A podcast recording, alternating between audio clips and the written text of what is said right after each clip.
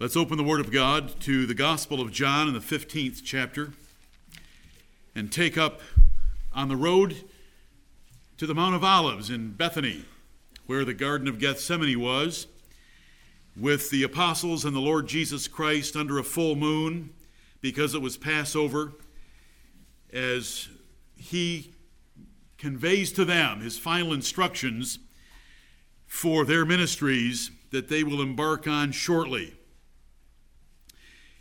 if you look back at John chapter 13 and verse 1, and I want to remind you of these precious chapters that we have, the words there in the first verse of John 13 Now, before the feast of the Passover, when Jesus knew that his hour was come, that he should depart out of this world unto the Father, having loved his own which were in the world, he loved them unto the end. This is describing Jesus' love for his 11 apostles. Right. He loved them unto the end. Amen. And so that verse brings us to the Last Supper. And we have verse thir- chapter 13 describing the Last Supper as Jesus identifies Judas Iscariot, the betrayer. Then we had John 14 still in the upper room because at the end of chapter 14 in verse 31 the last five words, Jesus said, Arise, let us go hence. Then we have chapter 15 and 16 and 17 on the road to Bethany. They're walking along the road. Jesus with his apostles. Chapters 15, 16, and 17. 15 and 16 are instructions to them. 17 is a prayer he lets them hear. Chapter 18 and verse 1 tells us when Jesus had spoken these words, he went forth with his disciples over the brook Kedron, where was a garden, into the which he entered, and his disciples. That brings us to Gethsemane and him taken by the angry mob there. But these chapters are precious, and I hope that you appreciate them. These five chapters take up a quarter of the Gospel of John and cover only the last six hours of his life. Some have described these chapters as the Holy of Holies because you're in the presence of the Lord Jesus Christ with his chosen apostles, and he is talking to them intimately and personally rather than preaching in public to a mixed multitude of reprobate Jews and believers. This is personal, it's precious, there's promises contained here that aren't found in the other Gospels. Amen. There's promises contained here and instructions here not found in the rest of the Gospel of John. Amen. And I hope that you remember those things about this part of the Gospel of John. This is why we preach expositorily, so that we learn the books of the Bible and the chapters of the Bible and their value to us. If you love Jesus Christ and want to delight in Him and walk with Him, you'll cherish every word when he is speaking personally and intimately to his chosen ones. Now, the Lord's instructions here are certainly apostolic and ministerial because that's who he's talking to. He's not talking to the wives of the eleven, he's talking to the eleven. He's not talking to the children of the eleven, he's talking to the eleven. This isn't a general epistle to the believers in Rome. This is him to his 11 apostles. So, certainly, his instructions are apostolic and ministerial, but we can certainly benefit from them as well because we have our own abiding to do for the power that we need to bear the fruit that we're supposed to bear. Amen. Their fruit was different, their fruit was staggering. They turned the world upside down. Right. They even visited Dalmatia, which is quite a chore. How many of you have even been to Dalmatia? The former Yugoslavia. But the Apostle Paul was, because they had fruit to bear and they bore it, because they had the power of Christ with them. After the day of Pentecost, these men were different men, and we want to be different men. Jesus knew these men were at risk to lose their fruitfulness, to slip from him, and they were going to be suffering. And so in this chapter, he gives them three lessons verses 1 through 8, you better abide in me to have my power because there is no power to do your work anywhere else. Right. Verses 9 through 17 you better love me and love the brethren because that is the unity that ties us all together. It isn't doctrine, men, it's love. Your love of me and your love of each other is going to hold us together. Third, you're going to suffer persecution. I've warned you. They've hated me. They're certainly going to hate you. Right. So you better be prepared for that. And those are the three great lessons of John 15. It is not a complicated chapter, it's not a deep chapter. There aren't mysteries here. There's just duties here. Right. And if you're too comfortable, you'll never accomplish or achieve what you're supposed to in this chapter. Now, the apostles did achieve great things, but that's because they kept his instructions. They made sure that they abided in Christ and they kept his words in them. They loved one another and they preached love in their preaching and in their epistles that they wrote, and they endured suffering cheerfully because it united them with Christ. He had suffered for them, and they got to suffer for him. Right. And that's how they looked at it. That's how the Apostle Paul wrote about it. And I hope that you'll remember those three lessons that I gave you in a very brief outline last night of this chapter. John 15. You can look at it and see verses 1 through 8 are about this vine branch relationship and abiding in Christ to be fruitful. Verses 9 through 17 are about loving Christ and loving one another. Right. Because that is what kept them together and kept them unified with heaven and on earth to accomplish the things 11 uneducated, backwoods fishermen from Galilee were going to do. Right. And then in verses 18 down through 25, it's about the persecution that they would suffer. Lord, help us to remember these simple outlines and lessons. We want to see Jesus' words as apostolic ministerial advice and then secondarily apply them to ourselves. I always want to be fair with the Word of God. The minute that you say and think that every word in the Bible is to you personally, you're going to confound the Word of God. Let me just back up a few verses to chapter 14 and verse 26. But the Comforter, which is the Holy Ghost, whom the Father will send in my name, he shall teach you all things and bring all things to your remembrance, whatsoever I have said unto you. You quizzers, have you ever relied on John 14, 26 to cause you to remember the entire Gospel of Matthew before you went and quizzed over its 28 chapters? If you did, you quizzed out backward. Because that verse isn't to you. Right. It was never intended for you. He doesn't do that for you. He did that for the apostles because these apostles had heard three and a half years of preaching, and a lot of it had gone right over their heads and a lot of it had been lost to their memories. And after he was gone, they were supposed to write gospel accounts of his whole life. How are they going to do that? Because God brought it to their memory by the Holy Ghost. He, he reminded them of everything Jesus had taught them, and he reminded them of all that they had heard, and they wrote it down for us. And this is not to disparage the Word of God, but there are things in the book of Leviticus that are for the Levitical priesthood that you don't really even understand.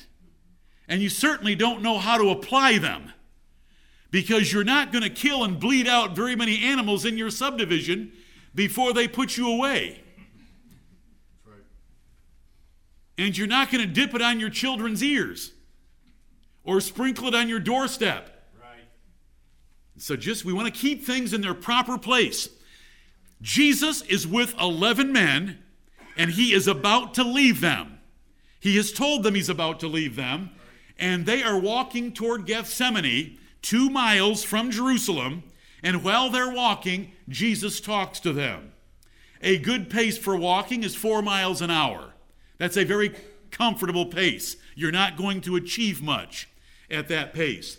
But it would take you a half an hour to walk the two miles. And how long would it take you to read these three chapters? It wouldn't take very long. We're with the Lord and His apostles, and He's sharing with them what they're going to need to turn the world upside down. Now, what are you going to need to turn your world upside down is the same thing. So, we want to see the words from our Lord to them for their work, and we want to see the words of our Lord to us and our work because it still applies. The Apostle Paul is still using similar language for the Philippians in Philippians 4:13 that I started with this morning. I can do all things through Christ which strengtheneth me. And the thing at hand was not being an apostle and turning the world upside down. The thing at hand was being content no matter your circumstances. And that hits all of us. That hits all of us. Let me read the first eight verses of John 15. I am the true vine. If I wanted to take my time through this epistle, through this gospel account, do you know where do you know my text would be for today? Right here. I just read it. I am the true vine. Right. That's an incredible clause. It's an incredible statement. There is no other. Amen. I am the true vine. He's just taught them, I am the way, the truth, and the life. No man cometh unto the Father but by me. I am the true vine. Don't you look for strength, satisfaction, supply, nutrition, help, power anywhere else but in Christ. That's right. You lose if it's not Christ. I am the true vine and my Father is the husbandman. Every branch in me that beareth not fruit, he taketh away. And every branch that beareth fruit, he purgeth it, that it may bring forth more fruit. Now ye are clean through the word which I have spoken unto you. Abide in me, and I in you. As the branch cannot bear fruit of itself, except it abide in the vine, no more can ye, except ye abide in me. I am the vine, ye are the branches. He that abideth in me, and I in him, the same bringeth forth much fruit. For without me ye can do nothing. If a man abide not in me, he is cast forth as a branch and is withered, and men gather them and cast them into the fire, and they are burned. If ye abide in me, and my words abide in you, ye shall ask what ye will and it shall be done unto you. Herein is my Father glorified, that ye bear much fruit. So shall ye be my disciples. Amen, amen and amen. This is about discipleship. But the disciples that he's referring to here are special disciples. They're 11 apostles. But we're disciples also, followers of Jesus Christ. These just happen to be 11 special ones. Verse number one I am the true vine, and my Father is the husbandman. Jesus Christ, by the Holy Spirit, chose a metaphor to teach his men. He, he used lots of metaphors. He was the great shepherd of the sheep, he was the door of the sheepfold. He's the vine. I am the vine. They had been chosen for great ministries, but their productivity required his power. The main aspects of this metaphor are a vine, a husbandman, branches, and fruit. Let's not make it complicated. It is disgusting to me. It is disgraceful to the gospel that men will fuss about the metaphor and not fully explore the application or meaning of the metaphor. Right. What do I mean by that? Who cares about the details of grapes, vines, farming, pruning, yields, vintages, etc.?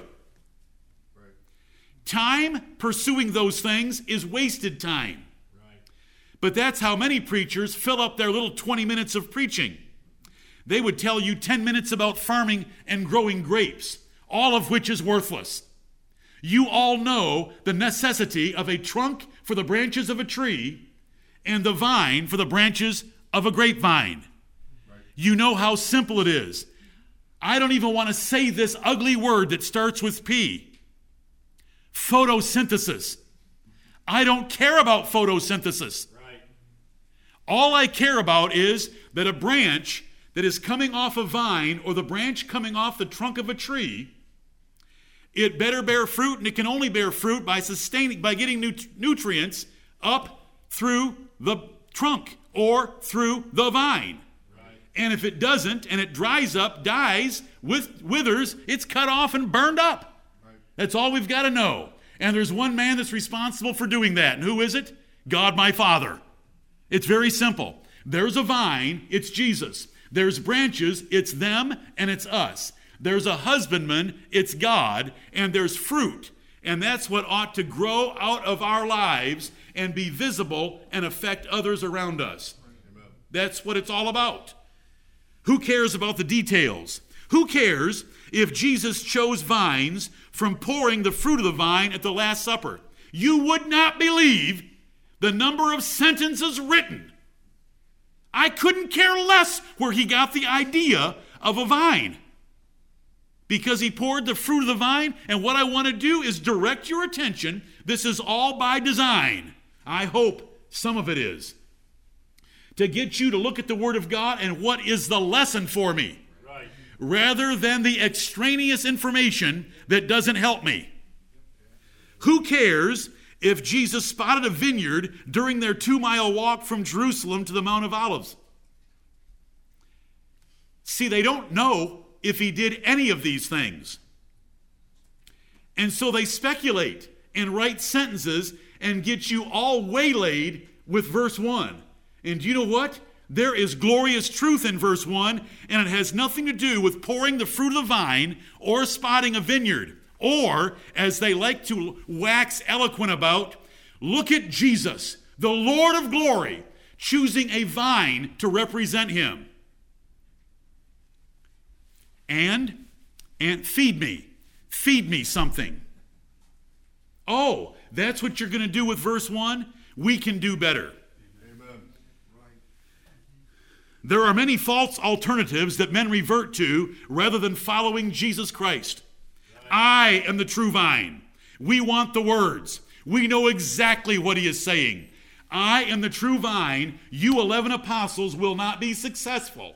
You will not prosper. You will not bear fruit. You will not turn the world upside down without a very close, intimate, personal relationship with me.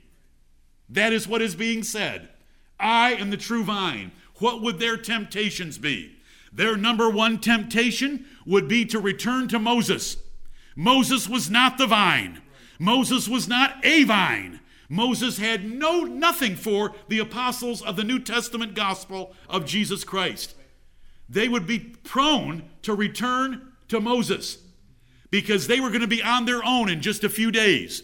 They were going to have to go up against the learned elders of Zion using that in a different respect than Henry Ford used it. The learned elders of Zion, they were going to have to face the Sanhedrin, the scribes, the Pharisees, the Sadducees, the Levites, the priests, they were going to have to face them. And they were 11 backwoods fishermen. I am the true vine. Don't go back to Moses. Reading Leviticus isn't going to help you. Right. I am the true vine. You better keep your relationship close to me. Jesus taught in chapter 14 that they needed to hold to his person and to his doctrine. And it's in verses 6 through 14. I've already preached it. I don't even want to read it to you again. But it's right there, right in context, 10 minutes earlier. 10 minutes earlier. Believe, believe, believe my words, believe my works, believe my doctrine. Keep my commandments. It's right there. He's explained he's the vine, he's the way to the Father. Come on, man. You know where I'm going. I'm going to the Father, and you know the way. Right. How can we know the way? They said. Well, I am the way, the truth, and the life. He's already explained that. I am the true vine. There are so many other vines in this world. There was no power in Moses' religion if they returned to Jewish temple worship. Was that a temptation for Jews? Right. Indeed, it was. The book of Hebrews is to keep them from returning and backsliding to Moses. So the book of Hebrews is written with argument after argument of Jesus is superior to every aspect of the Old Testament. The Old Testament has no power. The Old Testament is bankrupt. Do you want the Bible words? The Old Testament is beggarly. The Old Testament is elementary school. only teaching the rudiments. The Old Testament is carnal. The Old Testament is fleshly. Right. The Old Testament is worldly. The Apostle Paul used those six words and other words like them to describe Old Testament religion. It's not enough. There's been a change, a great change, and it's the Reformation taught in the Bible in Hebrews chapter 9 and verse 10. There's no power in popes or priests of Rome. There's no power in Peter, even if you thought he were the first pope. It's the Lord Jesus Christ. I am the true vine. They're all devilish heretics. There's no power in Allah, Islam, Mecca, or Mohammed, for they're devilish pagans.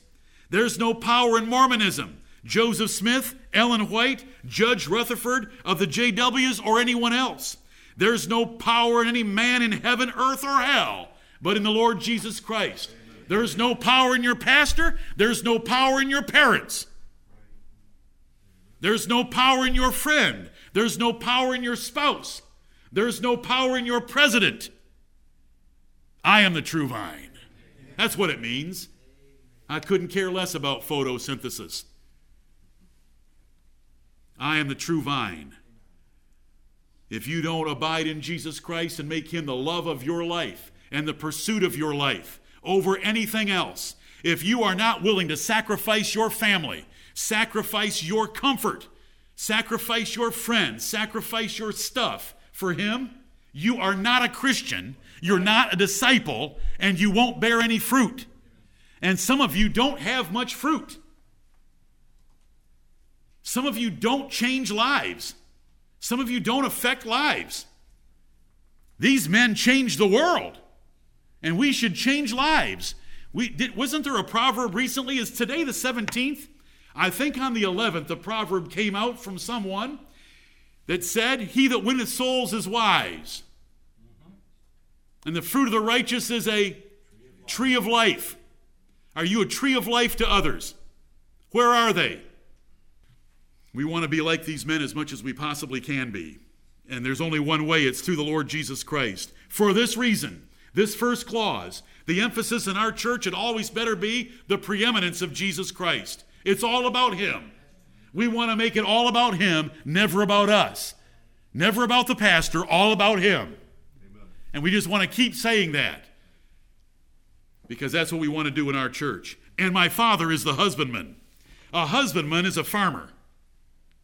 A husbandman here is a farmer that cares for a vineyard to maximize its productivity. In the Bible, it's also called a vine dresser. If you look up the definition of a vine dresser, it's a husbandman occupied in the pruning, training, and cultivation of vines. A husbandman here, or a vine dresser, is the one that goes around and, and checks the branches and see the, sees if there's a nice cluster of grapes hanging. And if it's dried up, and its leaves are dwarfed and it's sucking nutrients out of the vine. It's taking nutrients out of the vine but not producing a cluster of grapes. Cut the ugly thing off and burn it up. Right. That's what a husbandman does. It makes sense. Does it make sense to you? And so we appreciate that when the Lord does it to our church. Because we get rid of dry twigs and we get another branch that bears a cluster of grapes. And so that's what a husbandman does. And it's necessary for total overall maximized productivity. It's really a gr- pretty neat science. You've got limited resource. Did I say I wasn't going to go there? Let's not go there. You all know what it's about. It's maximizing fruit production. I love max. We want to maximize production. We want to win our race. And we want our church to win our race as a church, not just any one of us individually. The husbandman, Jehovah, is the vine dresser. The God of heaven set up a kingdom in the days of Rome's great power, and he rules over it. He gave all authority to the Lord Jesus Christ as the king of his spiritual kingdom.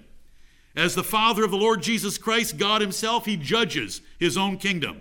And He judges His apostles and prophets and evangelists and pastors and teachers. He judges them and He judges those under their care. He has the authority he has the power, the right, and the means to bless or curse anyone. He can bless and chasten to bear more fruit, called pruning or purging, feeding, fertilizing, or he can cut that thing off and burn it up.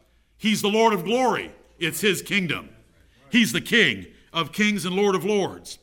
Jesus had thoroughly taught throughout his ministry the close relationship he had to the Father.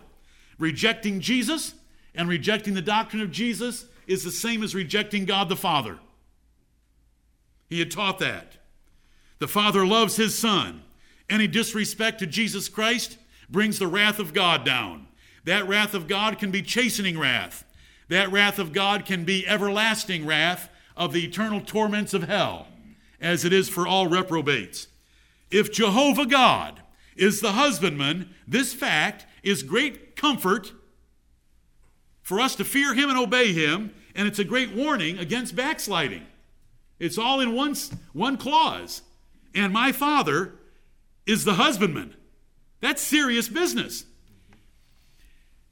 Going to church is not driving to an address and sitting in a pew. Right.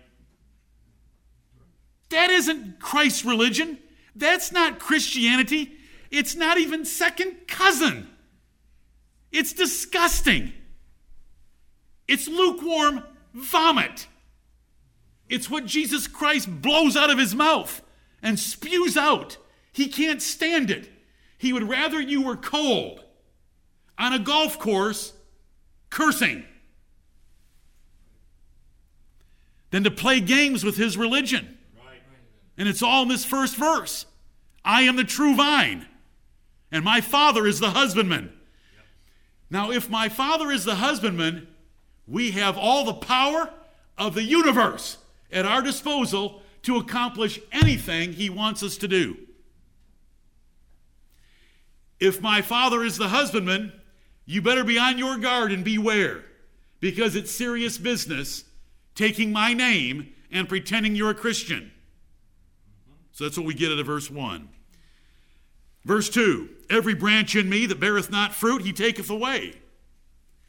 And every branch that beareth fruit, he purgeth it, that it may bring forth more fruit. That's the work of a husbandman. That's the work of a vine dresser. And who's the vine dresser and husbandman in this case? The Lord Jehovah, the Father of the Lord Jesus Christ. I'm the vine, but he's the husbandman in this picture that God wants us to have.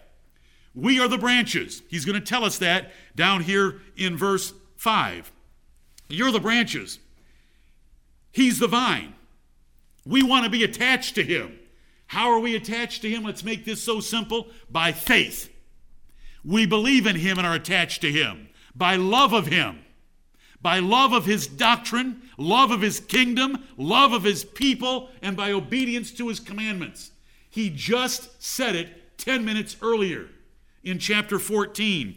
So much so that he worked his way down to verse 20 and said, At that day, and we understand that to be after his resurrection, just a few days later, at that day ye shall know that I am in my Father, and ye in me, and I in you. Now that is close unity. Amen. And how, what is it based on? Faith, love, and obedience. Do you want me to simplify it? Three things faith, love, and obedience. Faith in God, love of Christ, and obedience to his commandments. That's how we abide in him. Every branch in me that beareth not fruit he taketh away, and every branch that beareth fruit he purgeth it, that it may bring forth more fruit. Every branch in me. This must be in Christ practically. This is not in Christ eternally, legally, vitally, or finally. Can you be taken away finally once you're in heaven? Not a chance. Can you be taken away out of the book of life, out of election? Not a chance. Can you be taken away from justification? Not a chance. Can you be unborn again? No. no. So it's none of those phases of salvation. This is the practical phase of salvation of ministry and conversion. Ministry, because we're talking about apostles, Conversion, when we apply it to all of us. This is the practical phase of salvation. Can you lose your practical salvation? Most do. Why does that surprise anyone? It baffles me. I know where it came from. It came from puritanical Calvinistic writing because the Arminians know. Let me tell you something. The Arminians are far wiser than Calvinists when it comes to can a Christian lose their salvation? Absolutely, definitely, for sure. We just define it by the practical phase of salvation. They can't lose their election, their justification, their regeneration, or their glorification. But can they lose their conversion? Certainly. They deconvert. Happens all the time. Right. Happened in the New Testament. So, every branch in me, in Christ practically, in Christ practically. Can there be false professors there? Sure, but they're not really in Christ. So why do you even want to talk about them? Right. A false professor, in the, in the use of these words by Calvinists, is a reprobate that gets baptized. The Lord doesn't care about reprobates that get baptized, and either do I. And why do you? Nothing has changed in their lives they were born going to hell and they die going to hell. Who cares if they squeeze into a church? But are there elect in Christ that don't bear fruit? Most of them. It's sad. It's worse than that. It's terrible. Right. We need to return to the time of the martyrs. There was more fruit bearing in the time of the martyrs. There's too much prosperity today. There's too much peace. It's too comfortable. So we're drowning in luxurious living and lazy lifestyles. You read through the books of the New Testament, those churches that were just months and years removed from having an apostolic ministry. I'm nothing compared to the Apostle Paul. But his churches would quickly go astray. Ephesus, that was Paul's church. Revelation 2, they had lost their first love. Laodicea was another church of Paul's. He wrote epistle to the church at Laodicea. It was to be exchanged with the epistle to the Colossians. They were lukewarm. They weren't bearing fruit. Every branch in me that beareth not fruit, he taketh away. Thank you, Lord, for taking them away. Let's make sure He doesn't take us away. Right. How do we make sure He doesn't take us away? We abide in Christ and we bear fruit. What is fruit here? It's part of the metaphor or the parable being explained because we've got to remember the vine. So it's grapes. We've got a vine, we've got branches, we've got a husbandman or a vine dresser, and we've got grapes. So that's the metaphor. What are the grapes? What's the fruit of a Christian's life. For the apostles, it was to be the foundation stones of the New Testament church. That was serious fruit. For us, for us, it's to bear the fruit of the Spirit in our lives and to influence lives around us by winning souls and being a tree of life to others. That tree of life is not helping them think politically. You haven't helped anyone to help them think politically. It's not to help them work hard. That isn't the Christian life, to help someone work hard. The Christian life is to show them Christ and teach them, show them, move them, press them, provoke them to be lovers of Christ and to find their all in all in Him. Finding their all in Christ, they will end up being hard workers. Finding their love in Christ, they will end up knowing where politics fits in because he's the King of kings and Lord of lords. He tells them to render to Caesar the things that are Caesar's. He tells them, Caesar is under my foot, he's under my thumb. And so everything finds its balance by us leading others to Jesus Christ. We want our church, it always to be the preeminence of Christ. There's a danger in our book of Proverbs I try to finish every proverb commentary, 915 of them, by turning the reader toward the Lord Jesus Christ. Right. Don't skip that last paragraph or the penultimate paragraph, the last two. Read them. because those are the more important ones. Right. We want to take the principle of wisdom that's given to us in the proverb and apply it to our Christian life. Every branch in me.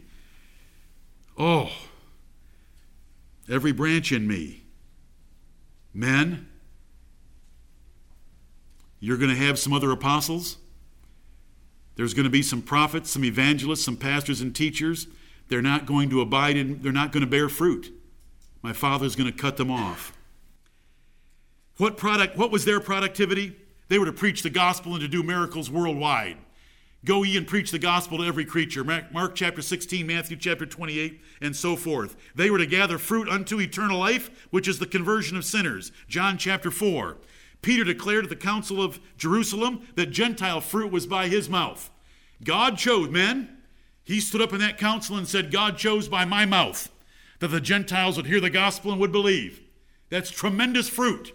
If they did not abide in Christ, but had gone back to Moses, if they hadn't abided in Christ and had gone to Peter, if they hadn't abided in Christ and gone to the Egyptian religion, there wasn't going to be conversions of Cornelius' household. Cornelius' household was converted because Christ was preached to Cornelius. He already feared God. He knew of this historical person named Jesus, but Peter got to tell him all about Jesus. And he believed it and obeyed. Paul outworked the other apostles and got Corinth. He says, Though ye have 10,000 instructors in Christ, you only have one Father. I have begotten you through the gospel. 1 Corinthians 4:15. Our Lord's parable of the talents and the pounds surely applies to the apostles. He gave one to a man, two to a man, five to a man. And the word talent is not an ability. The word talent is an amount of money. That's why I prefer Luke at times because he uses pounds. And you say, well, that does, does he, did he add weights to them? No, because you still aren't thinking. It's an investment because Jesus gets to the end and said, Why didn't you put my talent in the bank? Well, how do you dance in your bank account? How do you listen? It's all nonsense. It's monetary amounts. It's an investment of grace. It's an investment of grace. And one man had an investment of grace and did nothing with it. He hid it in a napkin. Look at my beautiful coin, Lord. Look at that. Take it from him and give it to the man with 10. Because in Jesus Christ's religion, the poor get poorer and the rich get richer if you don't take advantage of the vine. Right. You're, here's what happens if you're a little dinky branch and you're not bearing much fruit, a good husbandman will cut you off because you are taking nutrients that could go to another branch that is highly efficient and bearing more. The poor get poorer and the rich get richer. The branches grow stronger because there's more in the metaphor right. that Jesus Christ gives us. There are definite rewards for ministerial faithfulness taught throughout the Bible. And faithful ministers are very conscious of their duty to Christ, not their duty to men. Be not many masters, knowing that we shall receive the greater condemnation. What other productivity was expected of the apostles and of us also? God saved us to have good works. Ephesians chapter 2 and verse 10 tells us, For we are his workmanship created in Christ Jesus unto good works, which God hath before ordained that we should walk in them. Right. So that is the fruit that we ought to have in our lives the good works, a changed life, what the Bible describes as a good work. So the Bible says you starting with faith, good. The devils have it too, but you've got a good start. Faith. Let's add to that faith virtue, and to virtue, knowledge, and knowledge, patience, temperance, godliness, brotherly kindness, and charity. Those are things called fruit. Right. Those are good works. And those are the things that we're supposed to add. You heard some from Psalm 15 things we're not supposed to do, things we are supposed to do. They're good works. And we want to be bearing that fruit. It's the best way to live. It's the only way to live. It's the God pleasing way to live. He won't cut you off of Christ. It helps other people to see your example. You provoke them by your living example. We want to show and tell people about Jesus Christ and good works. Disciples have visible spiritual fruit and good works. Let your light so shine before men that men will see your good works and glorify your Father which is in heaven. Amen. Fruit is a Christ, is Christian growth in grace. It's the fruit of the Spirit, love, joy. How happy are you? We know because it's on your face. A person that says you don't know how happy I am is a liar to themselves and a believer of the lie. Right. Because the Bible says that a merry heart hath a cheerful countenance. Love, joy, peace, long suffering, gentleness, goodness, faith, meekness, temperance. Against such there is no law. There's no limit on these things. How big of a cluster can you have, Zach? And I say that to every one of you. Nathan, how big of a cluster can you have? I don't care if you're Cabernet or white Zinfandel grapes. How big of a cluster of love, joy, peace, long suffering, gentleness, goodness, faith, meekness, temperance, or of faith, virtue, knowledge, patience, godliness, temperance, brotherly kindness, charity, or hospitality, entertainment, love of the brethren. Lord help us. Right there it is. Every branch in me that beareth not fruit, he taketh away. And there's all kinds of ways that he can take us away. A true Christian has a changed life with new conduct. What God and Christ have done for us should produce purification of our lives and production of fruit. He that hath this hope in him purifieth himself. Right.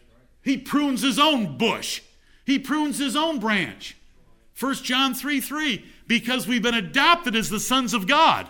That's an incredible concept, thought, doctrine, fact. Right. That we've been adopted by God to be His children, for Him to bestow the universe to us by His last will and testament through the death of Jesus Christ. We're going to rule the universe as the sons of God. 1 John 3 1 through 2 says that, but verse 3 says, He that hath this hope in Him purifieth himself even as He is pure. We want to be like God our Father is. Amen. Every branch in me that beareth not fruit, he taketh away. God cannot, will not take us away from our eternal, legal, vital, or final phases of salvation. If you don't know those, you need to go find out about them. We can only lose our practical salvation. We truly cannot be taken out of Jesus Christ in those other ways. However, you can lose your place in the practical phase in both Christ or his kingdom. God took Eli and his entire family away. God took King Saul and his entire family away. They didn't even really know it till they were gone. Everyone else knew it because it was in writing. And we have this in writing. God took Eli and Saul out of his church and away from his blessings. Saul could have had the dynasty that David ended up with. God sends heresies to get rid of those not abiding in Christ. Heresies will arise among us. I'm waiting for the next one. Not eagerly, but I'm waiting. It's coming. We'll have some sort of a heresy arise among us because the Bible promises it to get rid of some more branches not bearing fruit. And it doesn't matter whether they're reprobate or elect, that's none of your business. We don't want them as part of our church, whether they're reprobate or elect, if they don't bear fruit. It's 1 Corinthians 11 19. For there must be also heresies among you. There must be heresies among you. There must be heresies among you, that they which are approved may be made manifest, that the ones abiding in me and the ones bearing fruit can be visibly displayed as not going along with the heresy. And so every time it happens, I wonder what the fallout will be. What will the collateral damage be? by other little weaklings that cannot understand that heresies are God's gift to us right. to prune branches. Oh, I love this husbandman. Listen, I have worked for other bosses before, and I did not respect them. because they did not have the courage or the authority to do what was necessary to have the most productive organization. But I work for the Lord of glory, and He has never failed me. Amen. And He has never failed this church. True. And He takes stones away and replaces them with better stones. And He takes branches away and blesses the remaining branches to bear more fruit. They went out from us because they were not truly of us. And God will make sure that He exposes them. He can take away your physical life for disobedience. Ananias and Sapphira in Acts chapter 5. The, the Corinthians that were weak, sickly, and in the church cemetery. Many of them slept, meaning their bodies were horizontal in the cemetery. At the church of Corinth, Paul's church, God can take them away physically. Jesus promised to take the Spirit from Ephesus. I will take my candlestick away. He promised to spew those out at Laodicea. He can take his spirit away and leave a dry carcass in here. He can do that to you. Every branch in me that beareth not fruit, he taketh away. Corinth had allowed false teachers in and could lose much because they couldn't retain in memory the glorious gospel of Jesus Christ that is filled with hope, by which also ye are saved if ye keep in memory what I preached unto you. God could so deceive you, deceive your family, or in worst case, deceive your pastor to where we would be misled and lose the hope of the gospel, as they did at Corinth, Paul's church. They allowed teachers that taught there was no resurrection of the dead. A minister can cost himself and hearers practical salvation. Take heed unto thyself. Right. Paul told Timothy, Take heed unto thyself and unto the doctrine. Continue in them those two things, lest you, you lose your salvation and those that hear you. Right. You can remain a visible member, but have leanness of soul. Psalm 106 and verse 15. Israel begged God for quail. Why did they need quail? Because they weren't happy with manna. Why did they have manna?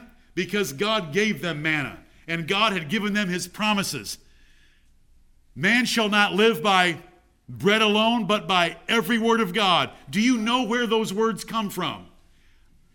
I hope you know they're in Luke 4 4, and they're lost in all modern translations of the Bible. But they come from Deuteronomy chapter 8. Right. Deuteronomy chapter 8. Man shall not live by bread alone, but by every word of God. God dwelt with those people. The thing that should have excited them was what excited Joshua. When Moses would go into the tabernacle and God would come down and talk face to face with Moses, that's how it's described. Moses didn't see the face of God. That's how it's described to help you understand that it was a close relationship. Because when it's face to face, is it better than Skype? Is it better than a text? Is it better than when he's in Portugal? It better be. If it's not, Talk to Sherry. We want face to face. They had face to face with God, but they wanted bread. Then they wanted quail. And so God sent them quail, but do you know what He did when He gave them quail? He sent leanness into their souls. He can take us away in all kinds of ways. You know, we simply think He's going to kill me. Oh, that's the nicest thing He can do to you. If you're a child of God, the nicest thing he can do to you is take your life. Then you're in heaven, you can't sin anymore. You don't have any more of our troubles. What's the worst thing he can do? Make you prosperous and send leanness into your soul. That's what he can do. And that's what he does. And when it, when it happens to a minister, how much fruit is being borne by his ministry? He's talking to ministers. Nothing. Dries up. Lord, have mercy upon us all. Amen. Paul took care to keep his body under rule to avoid himself being a castaway. Did Paul say that? Yes. But I keep under my body, lest when I have preached to others, I myself. I have been asked so many times can a child of God fall away? Where do they get the question? Of course he can. Paul was afraid he would. But I keep under my body, lest when I have preached to others, I myself should be a castaway. The best example of a castaway is King Saul. The Lord left him and didn't return. The Lord left him. He spent his last night with the witch of Endor. Terrible.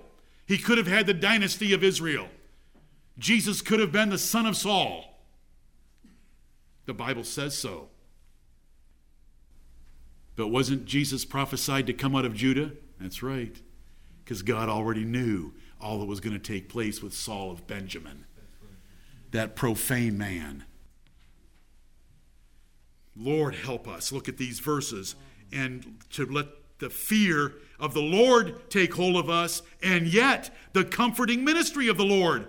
This is, this is not to scare them, this was to tell them, You need me. You need me. You need me. You really need me. That's what it's all about. Because he said in verse 18 of the previous chapter, I will not leave you comfortless. I will come to you. So I'm, I'm your vine, guys. I know I'm leaving. I know I'm leaving and you're scared. You're thinking, Jerusalem at the time of Pentecost is going to have one million people. There's going to be a 100,000 on Temple Mount. And you're going to be gone, and you want us, with our third grade reading experience from Nazareth, to get up and preach in front of those scribes and Pharisees, those doctors, doctors of the law. You want us to do that. I am the true vine. Don't look anywhere else. Keep yourself close to me. Love me. Love my doctrine. Keep my commandments. I'll be with you. My Father will be with you. He won't be snipping unless you have a little bit of imperfection that He can make better. He's going to be there to help you. It's a husbandman. He's going to be fertilizing the vine. He's going to be with you. I'm going to be with you, both by the Holy Spirit. Guys, don't be scared. You can do this. Right. You can bear much fruit, but you've got to abide in me because every branch that doesn't, doesn't bear fruit, he takes away. And every branch that bears fruit, he's going to nourish it, cut it, clip it for decorative purposes, for productive purposes to make it better. So enjoy his chastening. Get into Psalm 119, 67, 71, and 75 about the faithfulness of God's afflictions right. because they make you better. Right. Mm-hmm. And did those apostles get better? Amen. Did Peter get better? Was Peter pruned between this night and Pentecost? It's only 50 days. Was he pruned? Did it bear fruit? Yeah. What in the world happened to Peter? I want it to happen to me. Amen. Lord, let it happen to me. Right. What did I just say? I'm going to have to desert you for 24 hours and see what you do in 24 hours of desertion. Anyone ever been there? Mm-hmm. Yeah. That's what it took for Peter. Satan hath desired to have you and to sift you but I've prayed for you, Peter, when you're converted, when you come out of this, strengthen your brethren. That's how he perfects us. But it's the, the Father's the husbandman.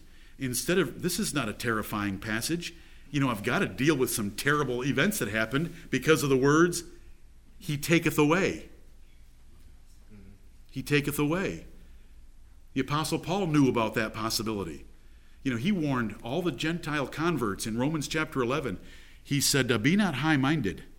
You Gentile converts, don't be high minded because God has cut off some branches of the Jews and grafted you in. if you are not a natural branch, he can uh, get rid of you a little easier than the natural branches. So be not high minded, but fear, and behold, therefore, the goodness and severity of God. To, to, to the Jews, he was severe. To you, he's been good, but he can be severe to you. If you don't abide. Romans chapter 11. What does it mean to abide, brethren? To believe on the Lord Jesus Christ and everything he's taught and what the Bible says about him, to love and embrace Jesus Christ as the joy and purpose and person of your life.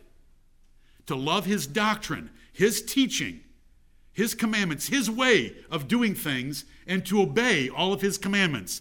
That is to abide in him. Apostles, don't you dare go back to Moses. Don't neglect my doctrine. Don't cuddle up with the Sadducees and the Pharisees. I've blasted them every day of your lives.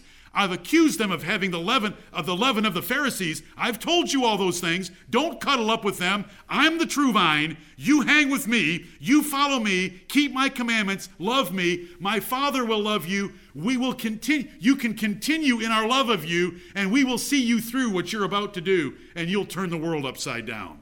Let's turn this church upside down. Let's turn our families upside down. God hasn't guaranteed us every single family member. But every family member that is one of His, let's make them great Christ lovers. Let's make our church great Christ lovers. God hasn't guaranteed that everyone sitting in here today is one of His elect children. But let's push and press and exhort and encourage. And those that are elect will bear fruit, and those that won't will leave because they won't like this church. There's just three questions that need to be asked in the first eight verses.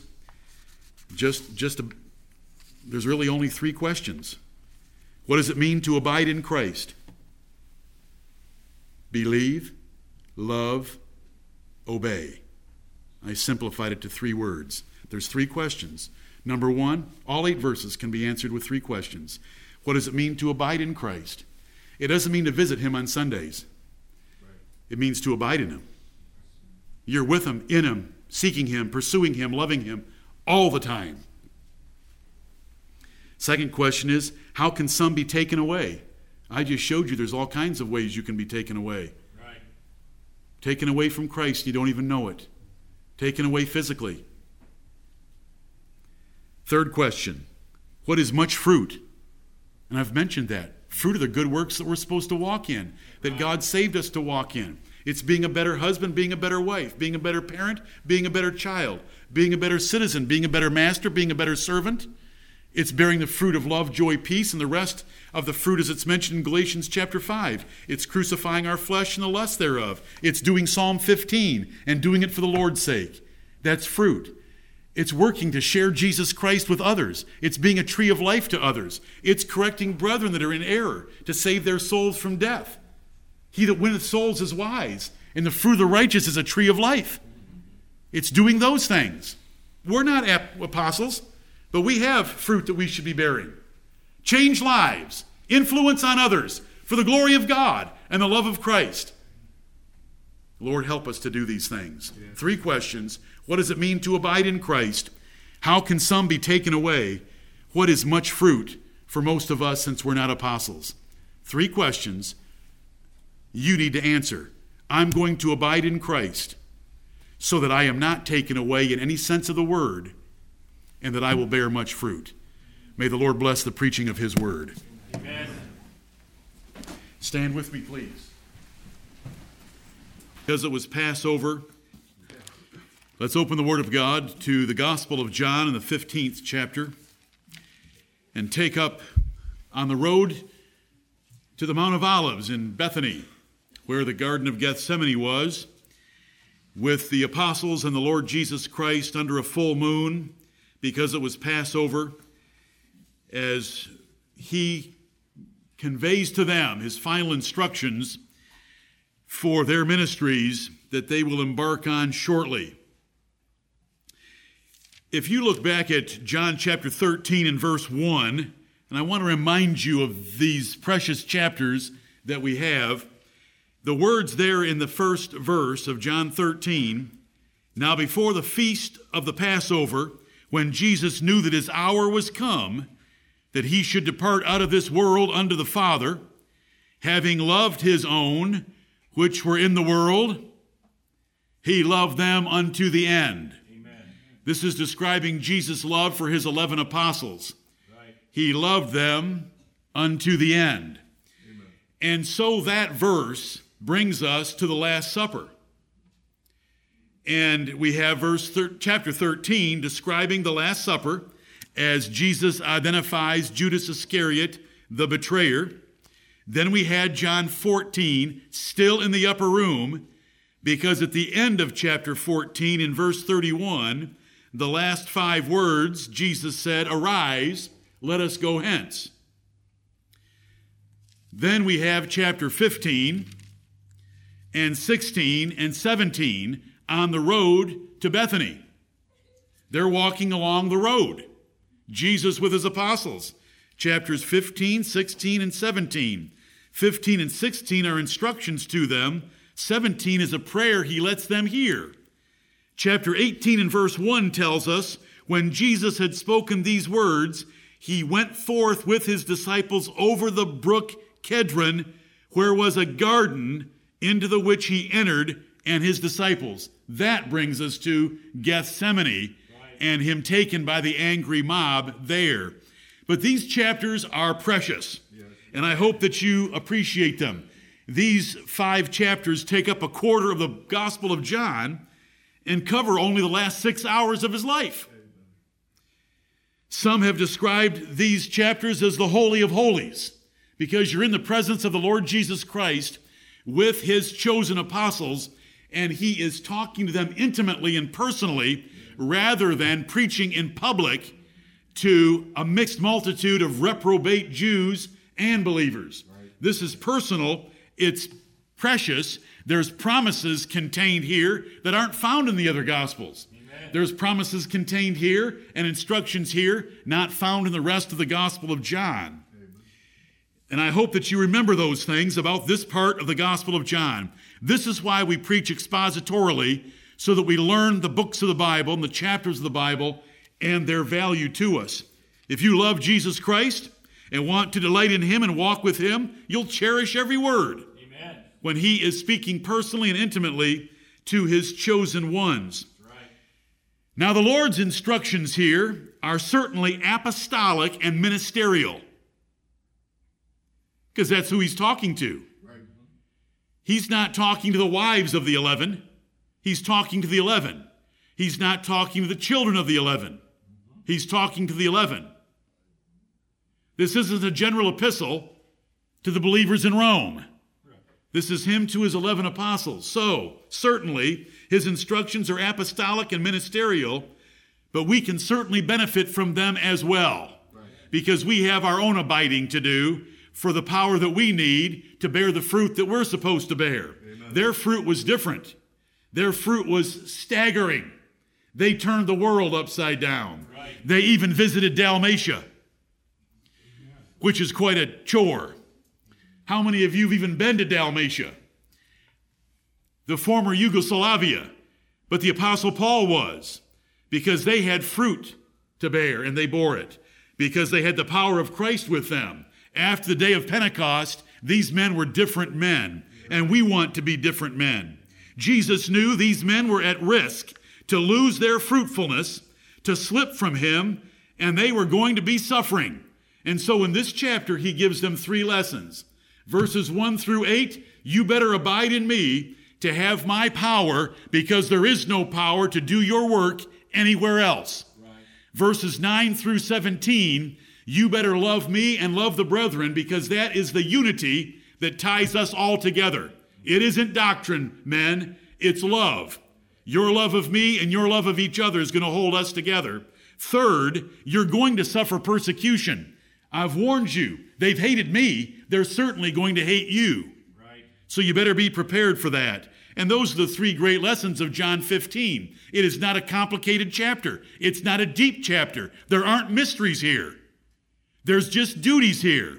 Right. And if you're too comfortable, you'll never accomplish or achieve what you're supposed to in this chapter. Now, the apostles did achieve great things, but that's because they kept his instructions. They made sure that they abided in Christ and they kept his words in them. They loved one another and they preached love in their preaching and in their epistles that they wrote. And they endured suffering cheerfully because it united them with Christ. He had suffered for them and they got to suffer for him. Right. And that's how they looked at it. That's how the Apostle Paul wrote about it. And I hope that you'll remember those three lessons that I gave you in a very brief outline last night of this chapter. John 15. You can look at it and see verses 1 through 8 are about this vine branch relationship and abiding in Christ to be fruitful. Verses 9 through 17 are about loving Christ and loving one another. Right. Because that is what kept them together and kept them unified with heaven and on earth to accomplish the things 11 uneducated, backwoods fishermen from Galilee were going to do. Right. And then in verses 18 down through 25, it's about the persecution that they would suffer. Lord, help us to remember these simple outlines and lessons. We want to see Jesus' words as apostolic ministerial advice and then secondarily apply them to ourselves. I always want to be fair with the Word of God. The minute that you say and think that every word in the Bible is to you personally, you're going to confound the Word of God. Let me just back up a few verses to chapter 14 and verse 26. But the Comforter, which is the Holy Ghost, whom the Father will send in my name, he shall teach you all things and bring all things to your remembrance whatsoever I have said unto you. You quizzers, have you ever relied on John 14, 26 to cause you to remember the entire Gospel of Matthew before you went and quizzed over its 28 chapters? If you did, you quizzed out backward. Because that verse isn't to you. Right. It was never intended for you. He doesn't do that for you. He did that for the apostles because these apostles had heard three and a half years of preaching, and a lot of it had gone right over their heads, and a lot of it had been lost to their memories. And after he was gone, they were supposed to write gospel accounts of his whole life. How are they going to do that? Because God brought it to their memory by the Holy Ghost. He, he reminded them of everything Jesus had taught them, and he reminded them of all that they had heard, and they wrote it down for us. And this is not to disparage the Word of God, but there are things in the book of Leviticus that are for the Levitical priesthood that you don't really even understand. And you certainly don't know how to apply them because you're not going to kill and bleed out very many animals in your subdivision before they put you away. And you're not going to dip it on your children's ears or sprinkle it on your doorstep. So just, we want to keep things in their proper place. Jesus is with 11 men and he is about to leave them. He has told them he's about to leave them and they are walking toward Gethsemane, two miles from Jerusalem. And while they're walking, Jesus talks to them. A good pace for walking is four miles an hour. That's a very comfortable pace. You're not going to achieve much at that pace but it would take you a half an hour to walk the two miles. And how long would it take you to read these three chapters? It wouldn't take very long. We're with the Lord and His apostles, and He's sharing with them what they're going to need to turn the world upside down. Now, what are you going to need to turn your world upside down is the same thing. So, we want to see the words from our Lord to them for their work, and we want to see the words of our Lord to us and our work because it still applies. The Apostle Paul is still using similar language for the Philippians in Philippians 4:13 that I started with this morning. I can do all things through Christ which strengtheneth me. And the thing at hand was not being an apostle and turning the world upside down, the thing at hand was being content no matter your circumstances. And that hits all of us. That hits all of us. Let me read the first eight verses of John 15. I am the true vine, If I wanted to take my time through this epistle, through this gospel account, do you know where do you know my text would be for today? Right here. I just read it. I am the true vine. Right. That's an incredible clause. It's an incredible statement. There is no other. Amen. I am the true vine. He's just taught them, I am the way, the truth, and the life. No man cometh unto the Father but by me. I am the true vine. Don't you look for strength, satisfaction, supply, nutrition, help, power anywhere else but in Christ. That's right. You lose if it's not Christ. I am the true vine, and my Father is the husbandman. Every branch in me that beareth not fruit, he taketh away. And every branch that beareth fruit, he purgeth it, that it may bring forth more fruit. Now ye are clean through the word which I have spoken unto you. Abide in me, and I in you. As the branch cannot bear fruit of itself, except it abide in the vine, no more can ye, except ye abide in me. I am the vine, ye are the branches. He that abideth in me, and I in him, the same bringeth forth much fruit. For without me ye can do nothing. If a man abide not in me, he is cast forth as a branch and is withered, and men gather them and cast them into the fire, and they are burned. If ye abide in me, and my words abide in you, ye shall ask what ye will, and it shall be done unto you. Herein is my Father glorified, that ye bear much fruit. So shall ye be my disciples. Amen, amen and amen. This is about discipleship. But the disciples that he's referring to here are special disciples. They're 11 apostles. But we're disciples also, followers of Jesus Christ. These just happen to be 11 special ones. Verse number one I am the true vine, and my Father is the husbandman. Jesus Christ, by the Holy Spirit, chose a metaphor to teach his men. He, he used lots of metaphors. He was the great shepherd of the sheep, he was the door of the sheepfold. He's the vine. I am the vine. They had been chosen for great ministries, but their productivity required his power. The main aspects of this metaphor are a vine, a husbandman, branches, and fruit. Let's not make it complicated. It is disgusting to me. It is disgraceful to the gospel that men will fuss about the metaphor and not fully explore the application or meaning of the metaphor. Right. What do I mean by that? Who cares about the details of grapes, vines, farming, pruning, yields, vintages, etc.? Time pursuing those things is wasted time. But that's how many preachers fill up their little 20 minutes of preaching. They would tell you 10 minutes about farming and growing grapes, all of which is worthless. You all know the necessity of a trunk for the branches of a tree and the vine for the branches of a grapevine. Right. You know how simple it is. I don't even want to say this ugly word that starts with P photosynthesis. I don't care about photosynthesis. Right. All I care about is that a branch that is coming off a vine or the branch coming off the trunk of a tree, it better bear fruit and it can only bear fruit by sustaining, by getting nut- nutrients up through the trunk or through the vine. Right. And if it doesn't and it dries up, dies, with, withers, it's cut off and burned up. Right. That's all we've got to know. And there's one man that's responsible for doing that. And who is it? God my Father.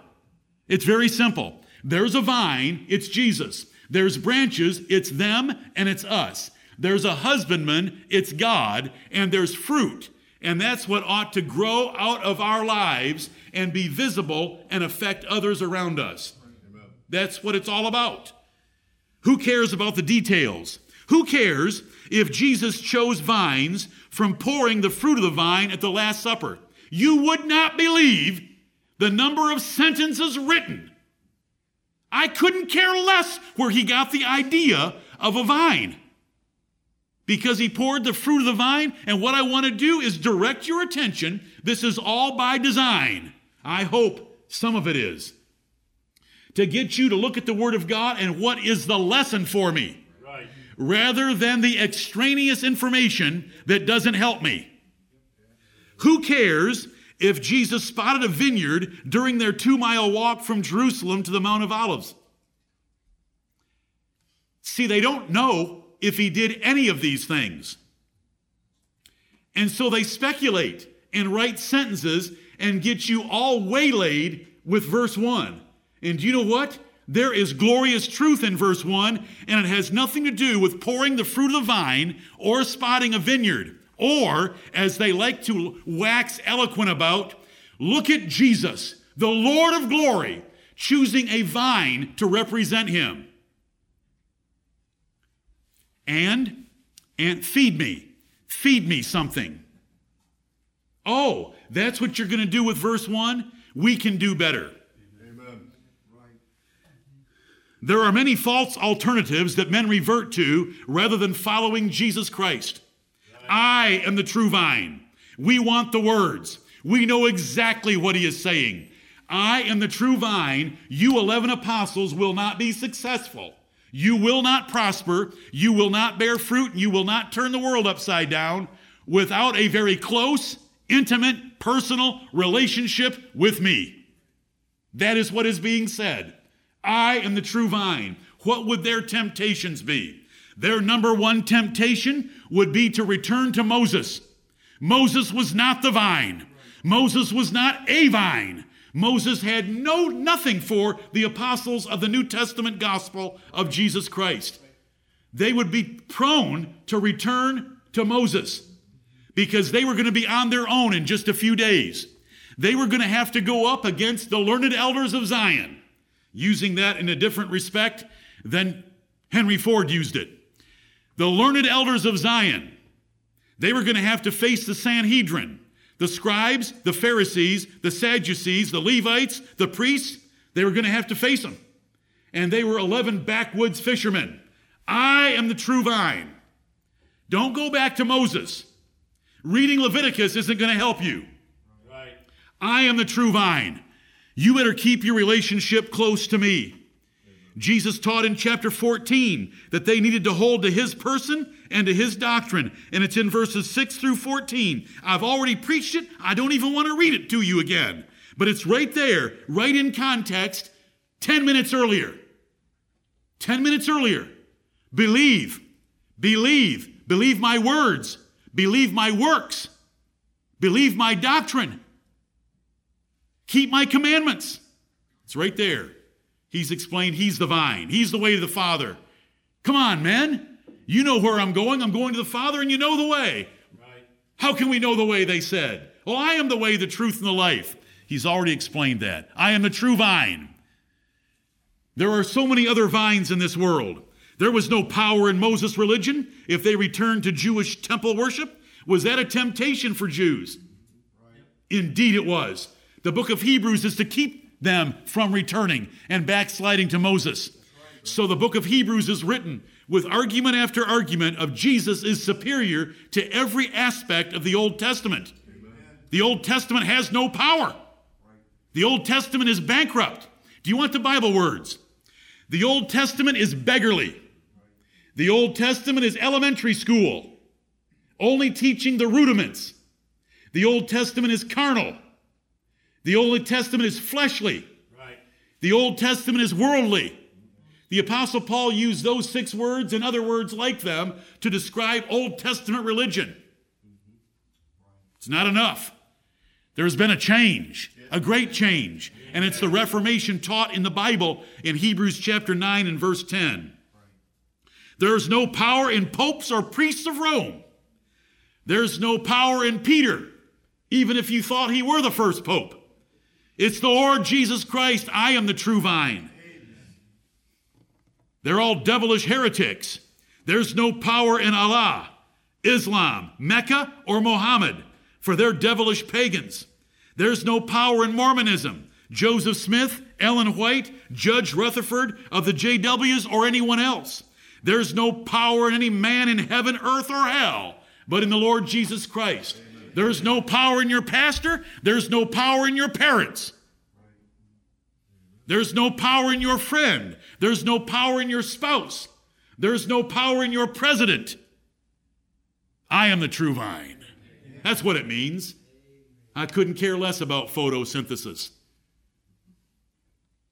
I am the true vine. If you don't abide in Jesus Christ and make him the love of your life and the pursuit of your life over anything else, if you are not willing to sacrifice your family, sacrifice your comfort, sacrifice your friends, sacrifice your stuff for him, you are not a Christian, you're not a disciple, and you won't bear any fruit. And some of you don't have much fruit. Some of you don't change lives. Some of you don't affect lives. These men changed the world, and we should change lives. We, did, wasn't there a proverb recently? Is today the 17th? I think on the 11th, the proverb came out from someone that said, He that winneth souls is wise. And the fruit of the righteous is a tree of life. Are you a tree of life to others? Where are they? We want to be like these men as much as we possibly can be.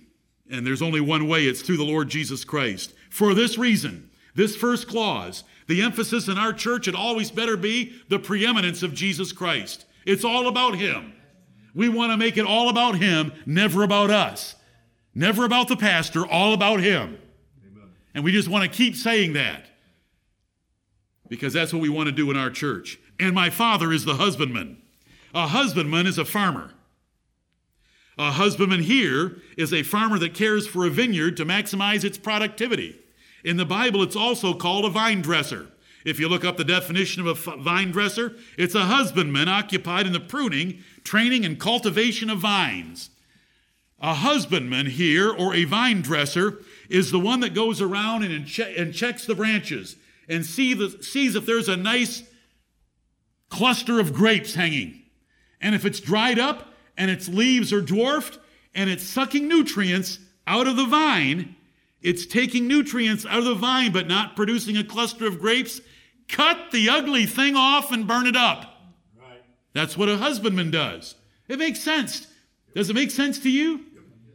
And so we appreciate that when the Lord does it to our church. Because we get rid of dry twigs and we get another branch that bears a cluster of grapes. And so that's what a husbandman does. And it's necessary for total overall maximized productivity. It's really a gr- pretty neat science. You've got limited resource. Did I say I wasn't going to go there? Let's not go there. You all know what it's about. It's maximizing fruit production. I love max. We want to maximize production. We want to win our race. And we want our church to win our race as a church, not just any one of us individually. The husbandman, Jehovah, is the vine dresser. The God of heaven set up a kingdom in the days of Rome's great power, and he rules over it. He gave all authority to the Lord Jesus Christ as the king of his spiritual kingdom. As the Father of the Lord Jesus Christ, God himself, he judges his own kingdom. And he judges his apostles and prophets and evangelists and pastors and teachers. He judges them and he judges those under their care. He has the authority, he has the power, the right, and the means to bless or curse anyone. He can bless and chasten to bear more fruit, called pruning or purging, feeding, fertilizing, or he can cut that thing off and burn it up. He's the Lord of glory. It's his kingdom. He's the King of kings and Lord of lords. Jesus had thoroughly taught throughout his ministry the close relationship he had to the Father. Rejecting Jesus and rejecting the doctrine of Jesus is the same as rejecting God the Father. He had taught that. The Father loves his Son. Any disrespect to Jesus Christ brings the wrath of God down. That wrath of God can be chastening wrath. That wrath of God can be everlasting wrath of the eternal torments of hell, as it is for all reprobates. If Jehovah God is the husbandman, this fact is great comfort for us to fear him and obey him, and it's a great warning against backsliding. It's all in one, one clause. And my Father is the husbandman. That's serious business. Going to church is not driving to an address and sitting in a pew. Right. That isn't Christ's religion. That's not Christianity. It's not even second cousin. It's disgusting. It's lukewarm vomit. It's what Jesus Christ blows out of his mouth and spews out. He can't stand it. He would rather you were cold on a golf course cursing than to play games with his religion. And it's all in this first verse. I am the true vine, and my father is the husbandman. Now, if my father is the husbandman, we have all the power of the universe at our disposal to accomplish anything he wants us to do. If my father is the husbandman, you better be on your guard and beware, because it's serious business taking my name and pretending you're a Christian. So that's what we get out of verse 1. Verse 2 Every branch in me that beareth not fruit, he taketh away. And every branch that beareth fruit, he purgeth it, that it may bring forth more fruit. That's the work of a husbandman. That's the work of a vine dresser. And who's the vine dresser and husbandman in this case? The Lord Jehovah the Father of the Lord Jesus Christ. I'm the vine, but He's the husbandman in this picture that God wants us to have. We are the branches. He's going to tell us that down here in verse 5. You're the branches. He's the vine. We want to be attached to Him. How are we attached to Him? Let's make this so simple by faith. We believe in Him and are attached to Him, by love of Him by love of his doctrine, love of his kingdom, love of his people, and by obedience to his commandments. He just said it 10 minutes earlier in chapter 14. So much so that he worked his way down to verse 20 and said, At that day, and we understand that to be after his resurrection, just a few days later, at that day ye shall know that I am in my Father, and ye in me, and I in you. Now that is close unity. Amen. And how, what is it based on? Faith, love, and obedience. Do you want me to simplify it? Three things faith, love, and obedience. Faith in God, love of Christ, and obedience to his commandments. That's how we abide in him. Every branch in me that beareth not fruit he taketh away, and every branch that beareth fruit he purgeth it, that it may bring forth more fruit every branch in me. This must be in Christ practically. This is not in Christ eternally, legally, vitally, or finally. Can you be taken away finally once you're in heaven? Not a chance. Can you be taken away out of the book of life, out of election? Not a chance. Can you be taken away from justification? Not a chance. Can you be unborn again? No. no. So it's none of those phases of salvation. This is the practical phase of salvation of ministry and conversion. Ministry, because we're talking about apostles, conversion, when we apply it to all of us. This is the practical phase of salvation. Can you lose your practical salvation? Most do. Why does that surprise anyone? It baffles me I know where it came from. It came from puritanical Calvinistic writing because the Arminians know. Let me tell you something. The Arminians are far wiser than Calvinists when it comes to can a Christian lose their salvation? Absolutely, definitely, for sure. We just define it by the practical phase of salvation. They can't lose their election, their justification, their regeneration, or their glorification. But can they lose their conversion? Certainly. They deconvert. Happens all the time. Right. Happened in the New Testament. So, every branch in me, in Christ practically, in Christ practically. Can there be false professors there? Sure, but they're not really in Christ. So why do you even want to talk about them? Right. A false professor in the, in the use of these words by Calvinists is a reprobate that gets baptized. The Lord doesn't care about reprobates that get baptized, and either do I. And why do you? Nothing has changed in their lives. They were born going to hell, and they die going to hell. Who cares if they squeeze into a church? But are there elect in Christ that don't bear fruit? Most of them. It's sad. It's worse than that. It's terrible. Right. We need to return to the time of the martyrs. There was more fruit bearing in the time of the martyrs. There's too much prosperity today. There's too much peace. It's too comfortable. Right. So we're drowning in luxurious living and lazy lifestyles. You read through the books of the New Testament, those churches that were just months and years removed from having an apostolic ministry. Right. I'm nothing compared to the Apostle Paul. But his churches would quickly go astray. Ephesus, that was Paul's church. Revelation 2, they had lost their first love. Laodicea was another church of Paul's. He wrote epistle to the church at Laodicea. It was to be exchanged with the epistle to the Colossians. They were lukewarm. They weren't bearing fruit.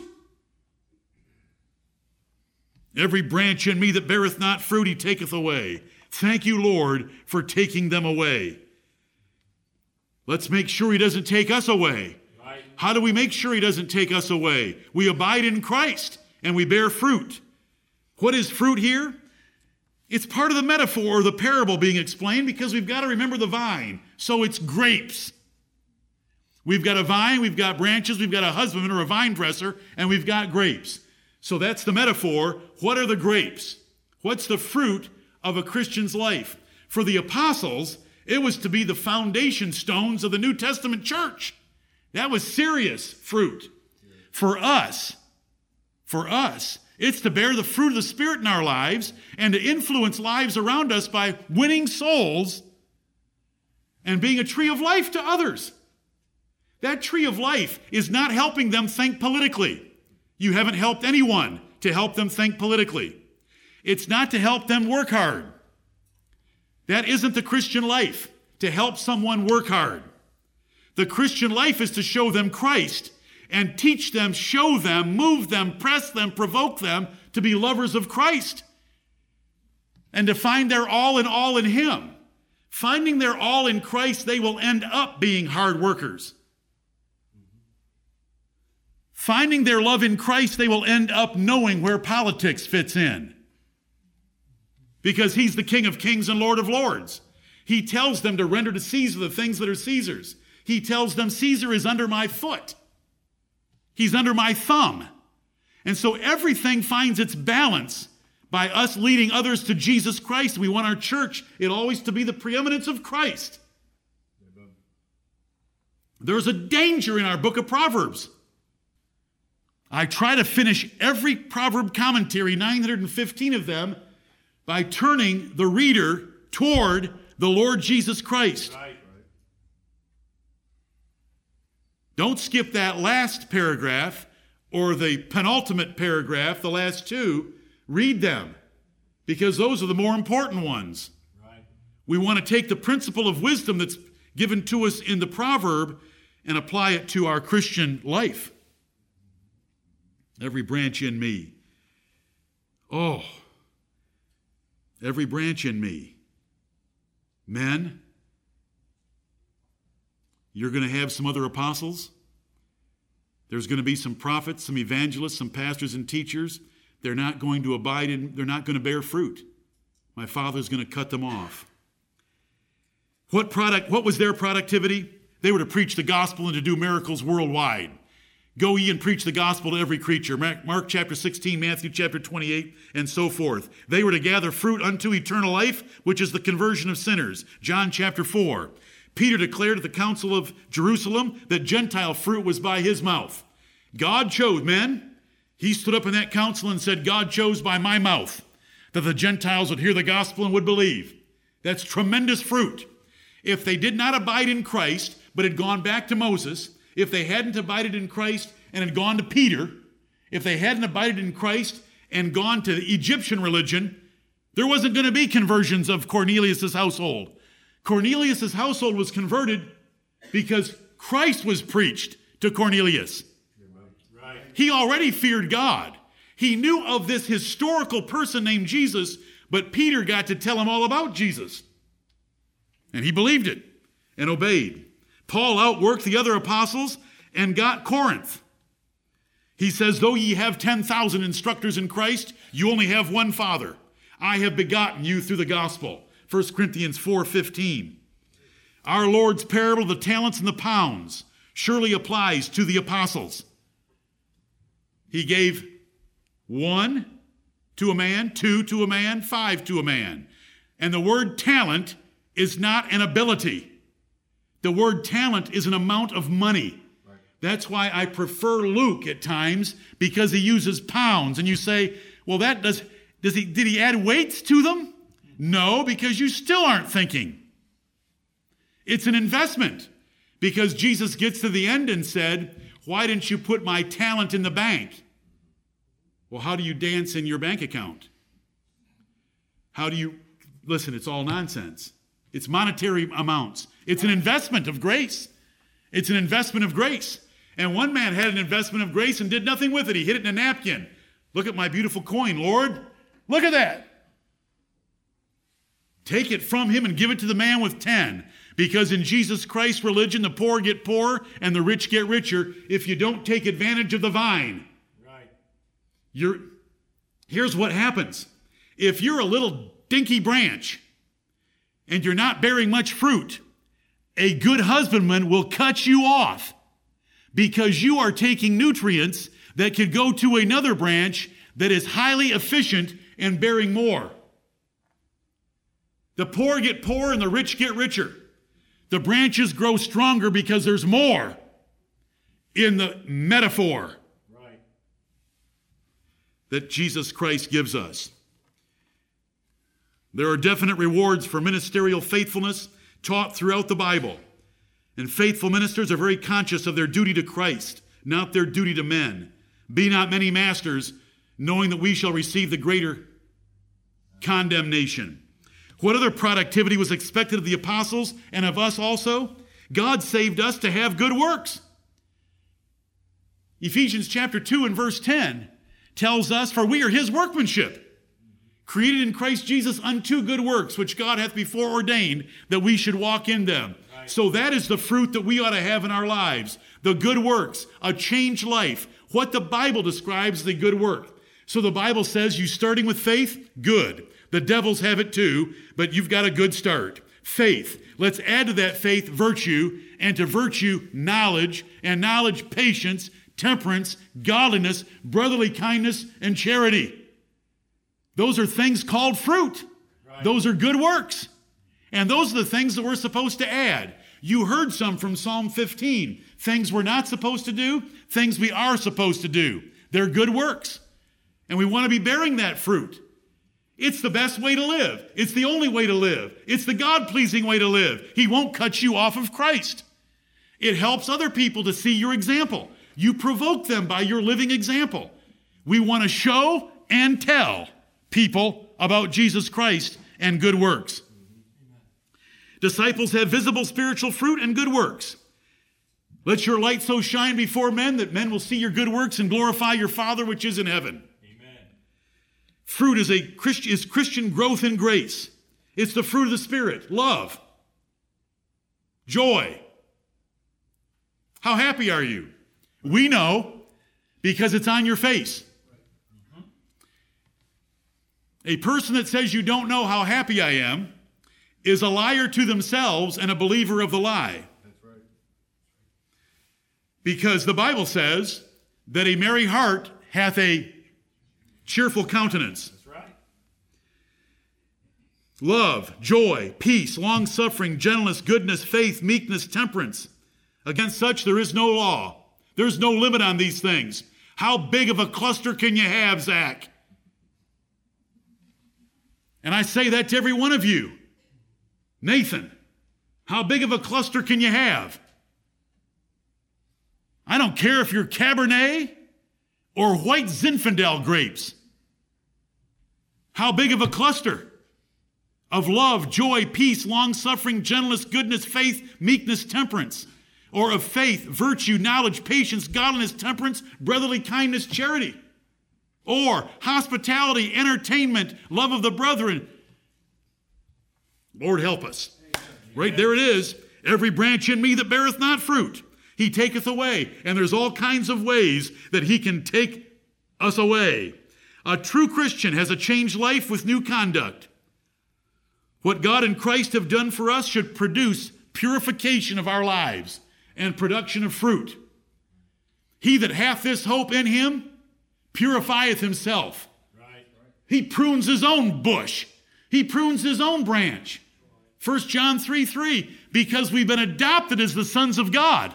That's an incredible concept, thought, doctrine, fact. Right. That we've been adopted by God to be His children, for Him to bestow the universe to us by His last will and testament through the death of Jesus Christ. We're going to rule the universe as the sons of God. 1 John 3, 1 through 2 says that, but verse 3 says, He that hath this hope in him purifieth himself even as he is pure. We want to be like God our Father is. Every branch in me that beareth not fruit, he taketh away. God cannot, will not take us away from our eternal, legal, vital, or final phases of salvation. If you don't know those, you need to go find out about them. We can only lose our practical salvation. We truly cannot be taken out of Jesus Christ in those other ways. However, you can lose your place in the practical phase in both Christ or his kingdom. God took Eli and his entire family away. God took King Saul and his entire family away. They didn't even really know it till they were gone. Everyone else knew it because it was in writing. And we have this in writing. God took Eli and Saul out of his church and away from his blessings. Saul could have had the dynasty that David ended up with. God sends heresies to get rid of those not abiding in Christ. Heresies will arise among us. I'm waiting for the next one. Not eagerly, but I'm waiting. It's coming. Right. We'll have some sort of a heresy arise among us because the Bible promises it to get rid of some more branches not bearing fruit. And it doesn't matter whether they're reprobate or elect. That's none of your business. We don't want them as part of our church, whether they're reprobate or elect, if they don't bear fruit.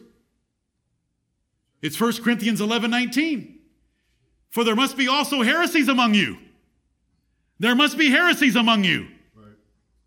There must be heresies among you, that they which are approved may be made manifest, that the ones abiding in me and the ones bearing fruit can be visibly displayed as not going along with the heresy. And so every time it happens, I wonder what the fallout will be. What will the collateral damage be? by other little weaklings that cannot understand that heresies are God's gift to us right. to prune branches. Oh, I love this husbandman. Listen, I have worked for other bosses before, and I did not respect them because they did not have the courage or the authority to do what was necessary to have the most productive organization. But I work for the Lord of glory. And he has never failed me. Amen. And he has never failed this church. True. And he takes stones away and replaces them with better stones. And he takes branches away and blesses the remaining branches to bear more fruit. They went out from us because they were not truly of us. And God will make sure that he exposes them. He can take away your physical life for disobedience. Ananias and Sapphira in Acts chapter 5. The, the Corinthians that were weak, sickly, and in the church cemetery. Many of them slept, meaning their bodies were horizontal in the cemetery at the church of Corinth, Paul's church. God can take them away physically. Jesus promised to take the Spirit from Ephesus. I will take my candlestick away. He promised to spew those out at Laodicea. He can take his spirit away and leave a dry carcass in here. He can do that to you. Every branch in me that beareth not fruit, he taketh away. Corinth had allowed false teachers in and could lose much because they couldn't retain in memory the glorious gospel of Jesus Christ that is filled with hope, by which also ye are saved, if ye keep in memory what I preached unto you. God could so deceive you, deceive your family, or in worst case, deceive your pastor to where we would be misled and lose the hope of the gospel, as they did at Corinth, Paul's church. They allowed teachers that taught there was no resurrection of the dead. A minister can cost himself and hearers practical salvation. Take heed unto thyself. Right. Paul told Timothy, Take heed unto thyself and unto the doctrine. Continue in them, those two things, lest you, you lose your salvation and those that hear you. Right. You can remain a visible member, but have leanness of soul. Psalm 106 and verse 15. Israel begged God for quail. Why did they need quail? Because they weren't happy with manna. Why did they have manna? Because God gave them manna, and God had given them his promises. Man shall not live by bread alone, but by every word of God. Do you know where those words come from? I hope you know they're in Luke 4 4, and they're lost in all modern translations of the Bible. But they come from Deuteronomy chapter 8. Right. Deuteronomy chapter 8. Man shall not live by bread alone, but by every word of God. God dwelt with those people. The thing that should have excited them was what excited Joshua.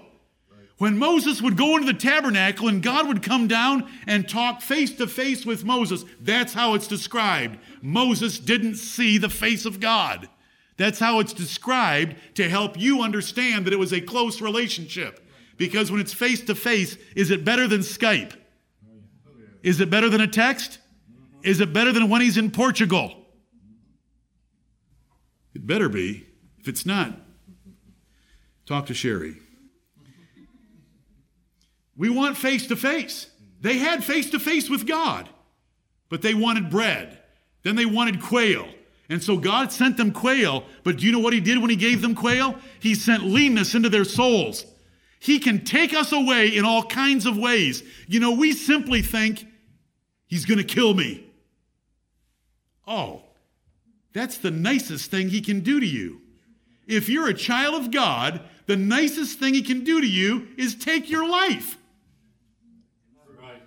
Then you're in heaven, you can't sin anymore. You don't have any more of our troubles. What's the worst thing he can do? Make you prosperous and send leanness into your soul. That's what he can do. And that's what he does. And when it, when it happens to a minister, how much fruit is being bore by his ministry? He's talking to ministers. Nothing. Dries up. Lord, have mercy upon us all. Amen. Paul took care to keep his body under rule to avoid himself being a castaway. Did Paul say that? Yes. But I keep under my body, lest when I have preached to others, I myself. I have been asked so many times can a child of God fall away? Where do they get the question? Of course he can. Paul was afraid he would. But I keep under my body, lest when I have preached to others, I myself should be a castaway. The best example of a castaway is King Saul. The Lord left him and didn't return. The Lord left him. He spent his last night with the witch of Endor. Terrible. He could have had the dynasty of Israel. Jesus could have been the son of Saul. The Bible says so. But wasn't Jesus prophesied to come out of Judah? That's right. Because God already knew all that was going to take place with Saul of Benjamin, that profane man. Lord, help us. Look at these verses and to let the fear of the Lord take hold of us, and yet the comforting ministry of the Lord. This is, this is not to scare them. This was to tell them, You need me. You need me. You need me. You really need me. That's what it's all about. Because he said in verse 18 of the previous chapter, I will not leave you comfortless. I will come to you. So I'm, I'm your vine, guys. I know I'm leaving. I know I'm leaving and you're scared. You're thinking, Jerusalem at the time of Pentecost is going to have one million people. There's going to be a hundred thousand on Temple Mount. And you're going to be gone, and you want us, with our third grade reading experience from Nazareth, to get up and preach in front of those scribes and Pharisees, those doctors, doctors of the law. You want us to do that. I am the true vine. Don't look anywhere else. Keep yourself close to me. Right. Love me. Love my doctrine. Keep my commandments. I'll be with you. My Father will be with you. He won't be snipping unless you have a little bit of imperfection that He can make better. Right. He's going to be there to help you. It's a husbandman. He's going to be fertilizing the vine. He's going to be with you. I'm going to be with you both by the Holy Spirit. Guys, don't be scared. You can do this. Right. You can bear much fruit, but you've got to abide in me because every branch that doesn't, doesn't bear fruit, he takes away. And every branch that bears fruit, he's going to nourish it, cut it, clip it for decorative purposes, for productive purposes to make it better. So enjoy his chastening. Get into Psalm 119, 67, 71, and 75 about the faithfulness of God's afflictions right. because they make you better. Right. Mm-hmm. And did those apostles get better? Amen. Did Peter get better? Was Peter pruned between this night and Pentecost? Yeah. It's only 50 days. Was he pruned? Did it bear fruit? Yeah. What in the world happened to Peter? I want it to happen to me. Amen. Lord, let it happen to me. Right. What did I just say? I'm going to have to desert you for 24 hours and see what you do in 24 hours of desertion. Anyone ever been there? Mm-hmm. Yeah. That's what it took for Peter. Satan hath desired to have you and to sift you. But I've prayed for you, Peter, when you're converted, when you come out of this strengthen your brethren. That's how he perfects us. But it's the, the father's the husbandman. Instead of, this is not a terrifying passage. You know, I've got to deal with some terrible events that happened because of the words, He taketh away. He taketh away. The Apostle Paul knew about that possibility. You know, he warned all the Gentile converts in Romans chapter 11. He said, Be not high minded you Gentile converts, don't be high minded because God has cut off some branches of the Jews and grafted you in.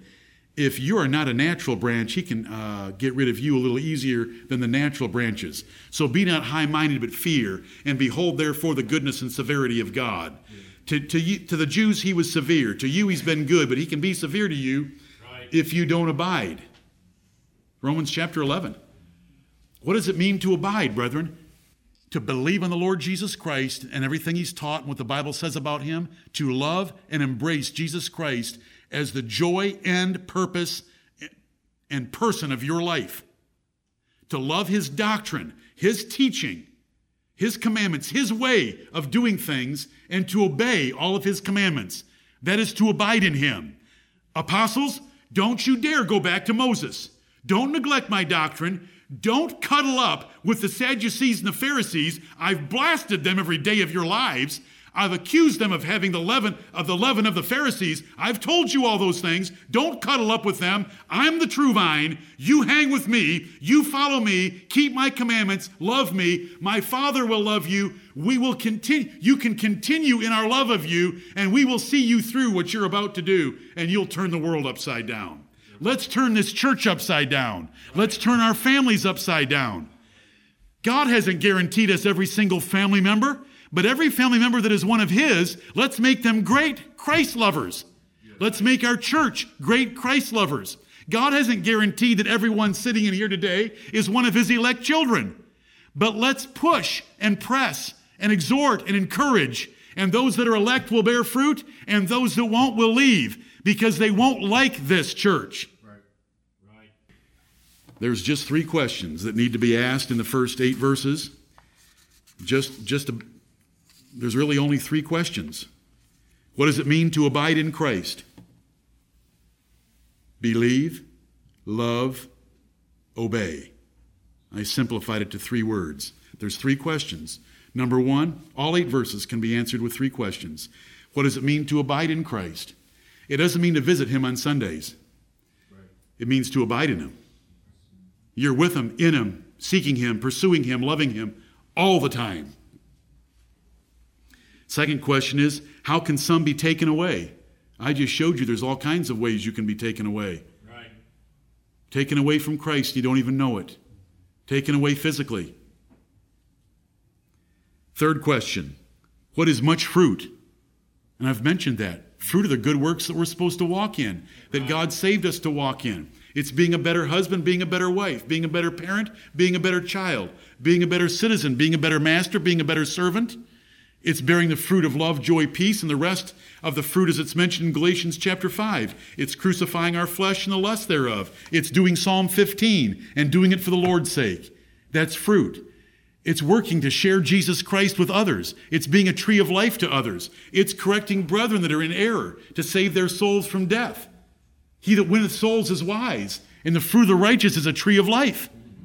It's doing those things. We're not apostles. But we have fruit that we should be bearing. Change lives, influence on others,